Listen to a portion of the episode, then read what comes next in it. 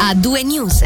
Il cambiamento climatico segna un altro record a sud delle Alpi. Quello che sta per concludersi è infatti pronto ad essere proclamato il mese di ottobre più caldo da quando sono iniziate le misurazioni con temperature di 3,3 gradi al di sopra della media per il Ticino. Valori che gli esperti di Meteo Svizzera definiscono impressionanti, come ci ha spiegato da Locarno Monti Guido Della Bruna. Meteo Svizzera ha iniziato le misurazioni sistematiche nel lontano 1864 e eh, da allora eh, questo mese di ottobre sarà il più caldo. È vero, manca ancora più di una settimana, però guardando le previsioni per i prossimi giorni possiamo vedere che le temperature tenderanno ad ulteriormente alzarsi e quindi è altamente probabile che questo record venga raggiunto. Si parla di, di circa 3 gradi di temperatura in più del normale che possono sembrare pochi gradi, però mediati su un intero mese è una bella differenza di temperatura. Addirittura se andiamo in montagna questa anomalia termica è più alta che non per le regioni di pianura. Adesso guardando sul medio termine non vediamo arrivi di aria fredda, quindi né per la prossima settimana né per quelle successive, almeno come prima indicazione. Poi se andiamo a guardare le tendenze climatiche dobbiamo dire che purtroppo eh, stiamo andando in questa direzione, le temperature tendono tendono a salire un po' in tutte le stagioni e questo sembra confermarsi anche con i dati di quest'anno.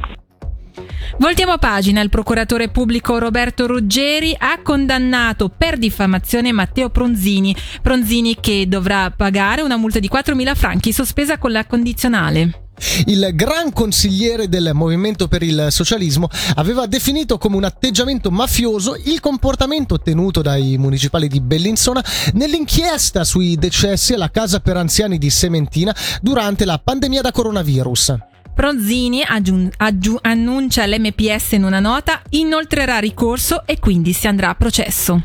E restiamo in ambito giudiziario con due arresti a Lugano per la truffa RIP Deal. A finire in manette un 38enne e un 24enne, entrambi cittadini italiani residenti in Italia, che stando alle prime indagini hanno eh, svolto il raggiro che ruotava intorno a una compravendita di diamanti. Le perquisizioni sia personali sia dell'automobile su cui si muovevano i due hanno portato al rinvenimento di una valigia con al suo interno banconote facsimile, di un quantitativo minore di banconote autentiche e di un apparecchio conta soldi. L'ipotesi di reato nei loro confronti è di truffa aggravata. Passiamo all'economia dal 2025. Il valore economico di una casa, un appartamento o di uno stabile di proprietà potrebbe raddoppiare rispetto ad oggi. Una bella notizia, non proprio, dato che di conseguenza lieviterebbero anche le relative tasse, ma non solo. Per impedire uno tsunami finanziario fiscale, UDC insieme a PLR, Lega e al centro lancerà mercoledì l'iniziativa popolare Sì alla neutralizzazione dell'aumento del valore di stima presentata oggi ai media. Ci dice di più il gran consigliere democentrista Paolo Pamini, primo firmatario dell'iniziativa. Noi abbiamo messo assieme un comitato di quattro rappresentanti dei quattro partiti borghesi ticinesi. Proponiamo un'iniziativa elaborata costituzionale, quindi vuol dire che andiamo a scrivere nella Costituzione cantonale e noi chiediamo di scrivere nella Costituzione il principio che la revisione che avviene ogni vent'anni delle stime non deve essere l'occasione per fare cassetta, per dirlo brutalmente, né per far saltare degli aiuti e dei sussidi. Questo verrebbe scritto nella Costituzione se le cittadine e i cittadini lo vorranno, perché si andrà automaticamente in votazione popolare se raccoglieremo le 10.000 firme entro febbraio e poi ci sarà modo di adeguare le leggi settoriali e lì si farà il lavoro di fino e ci si metterà poi d'accordo anche politicamente. Ma il principio sarebbe iscritto nella Costituzione per adesso e anche per il futuro. Questo era Paolo Pamini, primo firmatario dell'iniziativa popolare sì alla neutralizzazione dell'aumento del valore di stima su cui ter- torneremo nella seconda ora di A2 News per capire meglio che cosa comporterebbe il rialzo del valore economico di un bene immobiliare. Tiriamo ora tutt'altro tipo di somme. Nel Luganese tempo di bilanci per la funicolare Monte San Salvatore, la cui stagione estiva si concluderà domenica 30 ottobre con un ultimo evento in vetta. La società funicolare Monte San Salvatore, fa, San Salvatore scusate, fa sapere che, contrariamente allo scorso anno, quando gli ospiti erano prevalentemente confederati, quest'anno si è potuto assistere al ritorno degli ospiti internazionali provenienti da tutto il mondo. Dopo una breve pausa, la funicolare tornerà in vetta per la stagione invernale da partire da sabato 3 dicembre. Restiamo in riva al Ceresio. Lugano si trasforma in un polo informativo e di discussione sul bitcoin e sulla blockchain per favorire la conoscenza su questi due temi d'attualità dal 27 al 30 ottobre. Infatti saranno offerti incontri, laboratori e film gratuiti aperti a tutti in Piazza Castello, Villa Ciani e al padiglione Consa.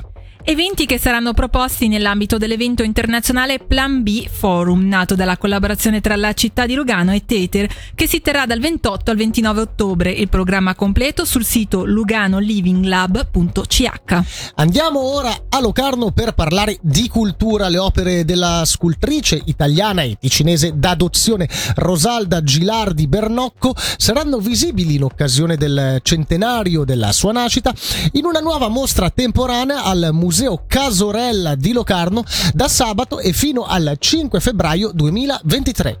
L'artista aveva donato nel 1999 alla città di Locarno un fondo di sue opere, tra cui sculture e dipinti, nonché della sua collezione privata, si legge in una nota del Museo Casorella. Le opere dell'Ascito che vengono esposte per la prima volta tespi- testimoniano la qualità di un artista considerata una delle grandi figure della scultura negli anni 60 e 70 e una delle poche ad avere ricevuto riconoscimenti a livello internazionale, prosegue la nota. Infine lo sport con il calcio. Da oggi fi- e fino a domenica 13 novembre Shakiri si allenerà con la prima squadra del Football Club Lugano. Lo rende noto la stessa direzione dell'FC Lugano SA, spiegando che la presenza del giocatore della nazionale rossocrociata a Cornaredo è data dalla sua volontà di preparare al meglio la Coppa del Mondo 2022 in Qatar. Per l'informazione per il momento è tutto, ora diamo un'occhiata per vedere che ore sono. A due news.